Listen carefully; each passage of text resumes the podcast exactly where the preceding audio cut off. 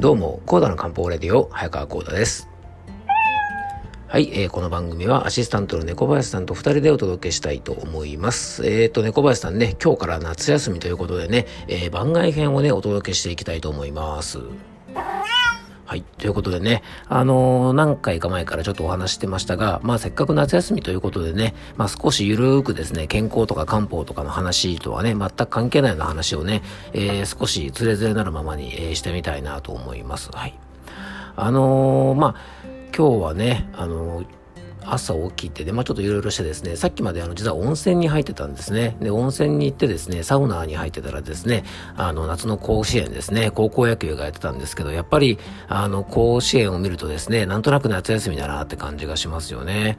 でね、夏休みの思い出って、まあ皆さんいろいろあると思います。ね、皆さん夏休みの思い出って言われて、まあどんなことを思い浮かべるでしょうか。ね、小さい頃、例えばね、キャンプに行ったなとか、海に行ったなとか、えー、例えば部活の合宿に行ったなとかですね、まあいろんな思い出があると思うんですね。まあいい思い出、えー、二度と思い出したくないような思い出とかですね、いろいろあると思うんですが、あの、僕がですね、夏休みで思い出すことって何ですかって言われてすぐに思い浮かぶのはですね、大学1年生の時の夏休みの話で、あの、それまでですね、僕はですね、中学高校と6年間ですね、あの、中高一貫の学校の男子校の寮にいたんですよね。で、まあその最初の大学1年生の夏休みですからね、もうヒャッハーって感じだと思うんですけどもね、実はね、あの、そうでもなかったんですね。まあまあよくあるパターンなんですがね、あの、仲のいい男友達、まあ、え、っと、4、5人ぐらいのね、まあグループでですね、もうほんとですね、暑苦しくですね、ぐだぐだね、あの、男友達とゲームしたりとか、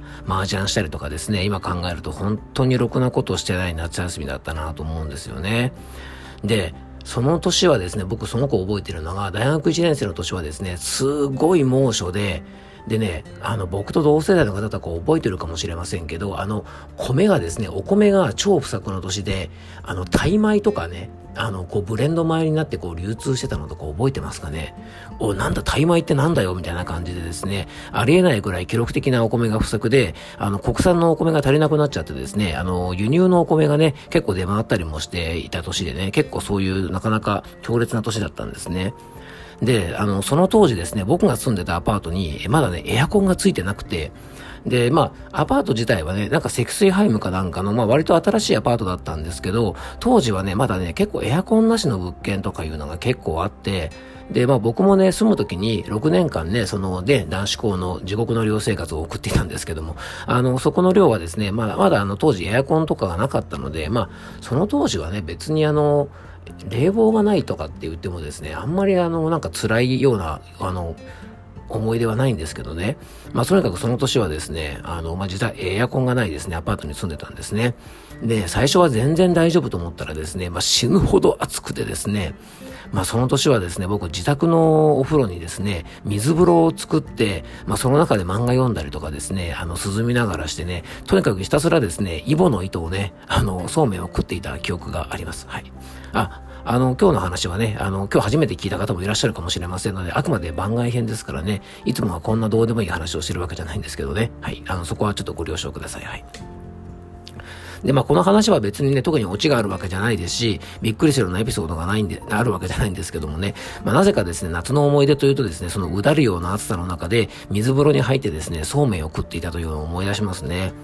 で、今考えるとね、まあ、バイトもその当時、なんか、すぐにですね、なんか、伊東洋かどうかなんかにね、あの、大学入ってすぐバイトで行ったんですけども、なんか嫌ですぐ辞めちゃったりして、で、サークルの合宿があったんですけど、それがあるまでは特に予定もなくてですね、えー、ゲームしたりとか漫画読んだりとかですね、まあ、当時ね、あの、彼女もいなかったので、なんかテレビ見たり映画見たりとかですね、本当にあの、ろくなことはしてなくてですね、あの、ためになることですね、まあ、そんだけ時間があることなんでね、まあ、身になることとか、まあ、今だったらね、本当もうちょっと体鍛えろよとかね、なんか勉強しろよとかですね、まあ時間だけはあるから、まあ貧乏旅行するとかね、いろいろできることがあったと思うんですが、今考えるとね、本当にあの時間の浪費なようなことばっかりしてたんですよね。でもね、あの、今思い返してみると、その時の時間の使い方というのが、まあ、本当に無駄ばっかりで、あんなことしなきゃよかったかなって後悔してるかっていうと、結構そうでもないんですね。あの、今思うとですね、ああいう時間って結構必要だったのかなと思うんですね。あの、友達と会ってもですね、大学生なんて大体ろくなことはしないですよね。集まってもね、ゲームするか麻雀するか酒飲むか、まあカラオケ行くかぐらいだったんですが、まあそういう時間をね、あの時過ごして、どうでもいいことをする時期っていうのもね、結構大事なんじゃないかなっていうので、まあ、ああいう時間の使い方をしたからこそですね、まあ今時間の使い方っていうことに対していろいろ考えられるっていうところもあるのかななんて思ったりもします。で、それはね、もちろん学生時代からきちんと目的意識があってね、まあ、バイトに励んだり、何かに学んだり、あの、そういうことができればね、それはそれですごく素晴らしいと思うんですけど、なんかね、今思うと、その時期って、なんか人生の余白っていうかですね、人生にはなんかちょっと無駄なことをする時間とかね、まあ、余白みたいな時間があってもいいんじゃないかなっていうふうに今は感じます。